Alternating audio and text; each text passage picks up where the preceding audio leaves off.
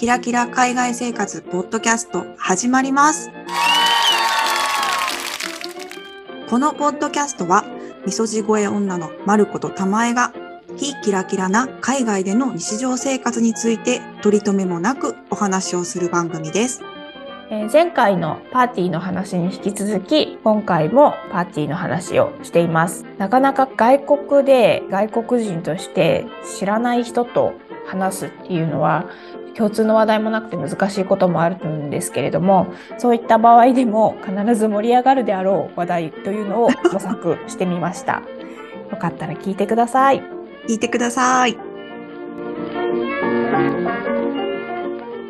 そう、久しぶりにドイツ人の人とかと話しててさ、ああ、これドイツっぽいなって思ったのがさ、うん、基本的にその何回も言うんですけど、お姉様方たちだったりしたんで、皆さん、写真をね、見せてくれた人がいて、うちうん新しいキッチンにしたのよって言って、うん。見せてくれて、ビフォーアフターの写真と、すごいいいでしょうこのキッチン素晴らしいでしょここが何々の素材でねとか、ここは何々の素材にしたんだよとかっていう話をしててさ、なかなかさ、日本で、うの、住んでる家のキッチンをこう変えましたっていうのって、古い家になってきてリノベしましたとかいう時ぐらいしかないじゃない、うんうんあードイツっぽいなと思った。キッチンの話題になるとみんなすごい盛り上がるっていう。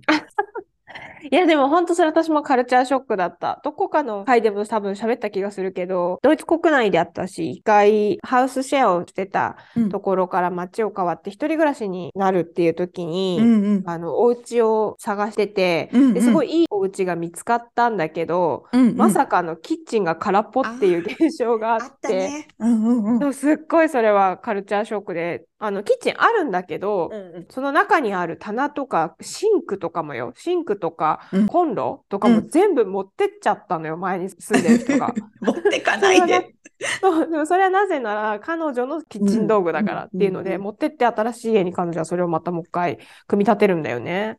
すごいよね。キッチン持ってし引っ越しするっていう感覚ないよね。マジでなくて私しかもキッチンを組み立てるなんてマジでできなさすぎるっていうので えどうしようってなったんだけど本当にありがたいことに助けてくれる友達がいてもうちょっとすいませんけどつって全部組み立てていただいたっていうことがありねえ。それできる人が周りにいるっていうのもまたありがたいし、うん。一人ぐらいそういう人いるんだよね。そうそうそうそう。結構しかも好きでやってくれるんだよね。なんかそういうのが好きみたいな、ね。うん、日曜大工趣味みたいな感じで。いるんだよね。さそういうのもカルチャーショックだよね。そう、だから私が逆に今度出ていくときうんうんに、うん。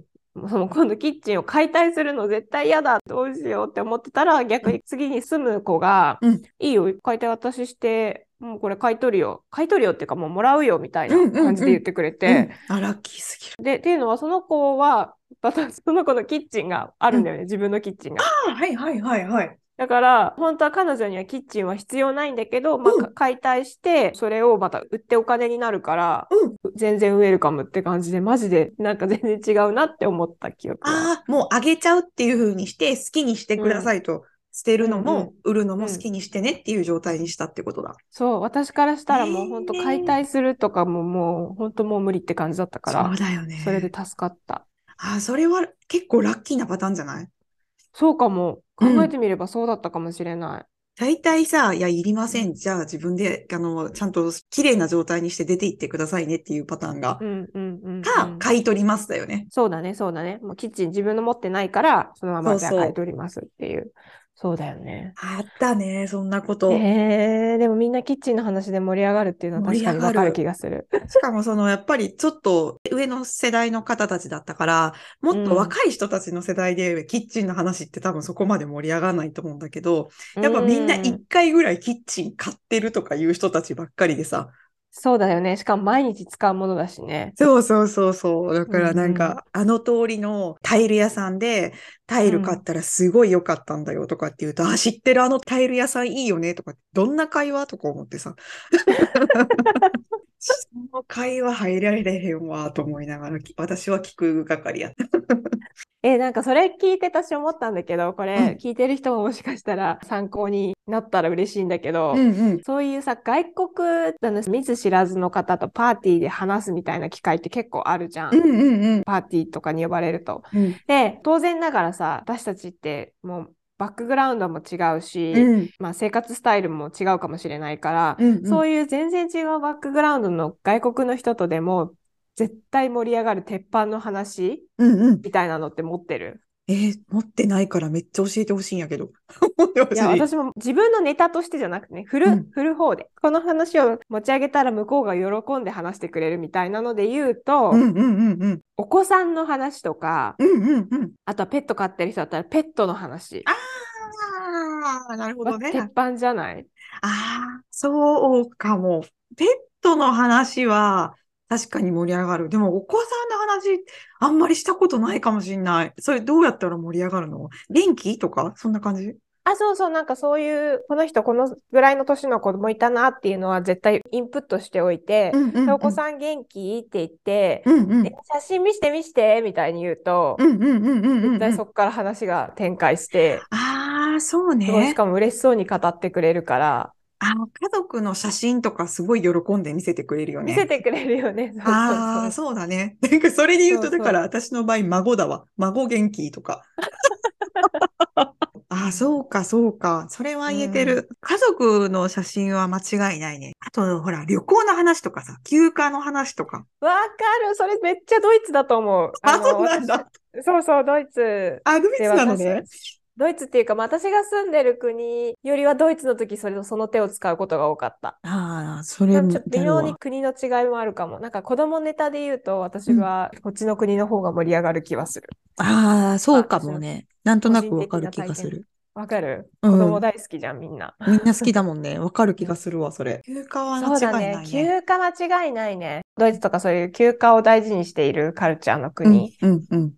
あわかる。ここ行ったんだよねっていう話から、フライトがどこの航空会社はどうだとか。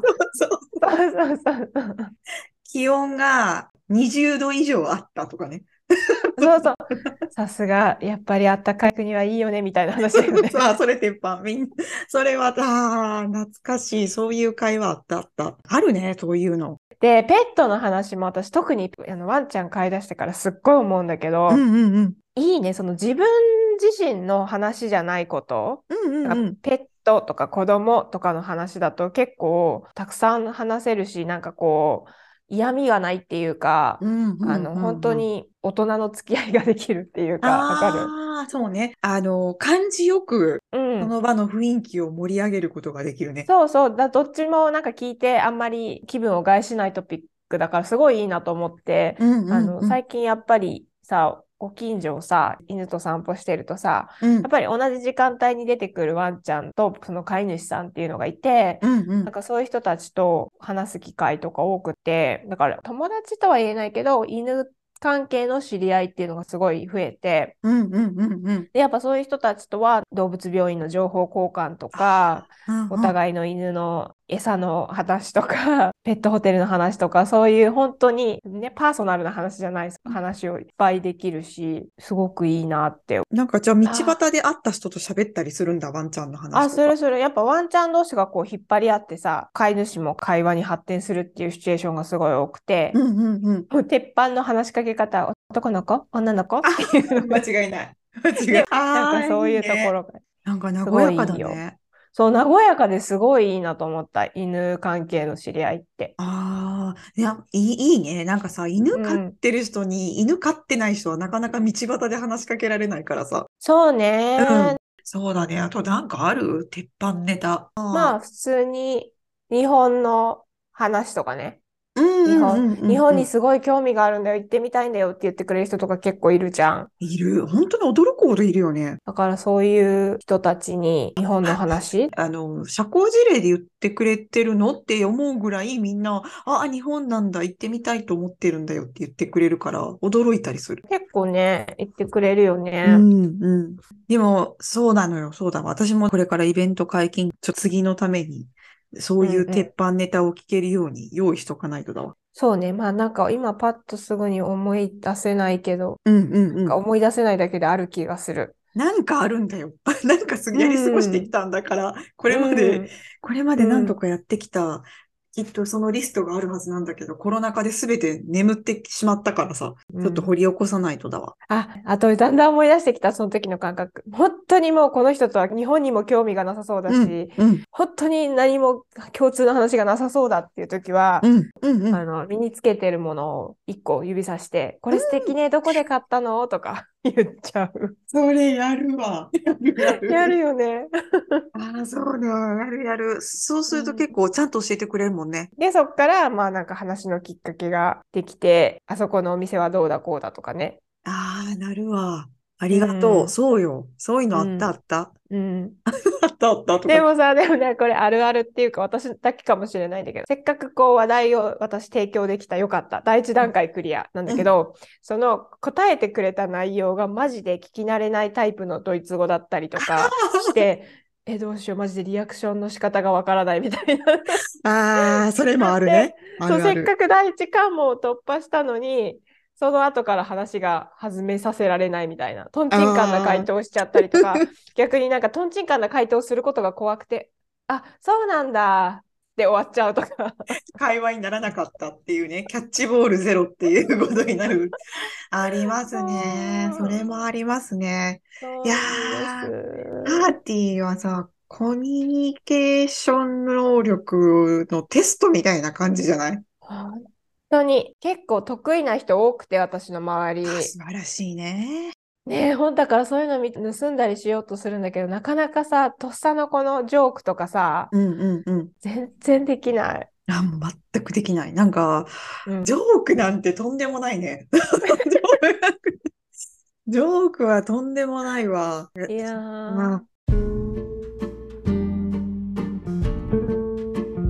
はい、いかがでしたでしょうか？この話、来週にも続いていきます。来週は海外のパーティーあるあるを話してみました。ご質問やご意見などございましたら、概要欄にあります質問箱、もしくはインスタグラムの DM から送ってください。インスタグラムのアカウントは、ひきらポッドキャスト、ローマ字で HIKIRA ポッドキャストです。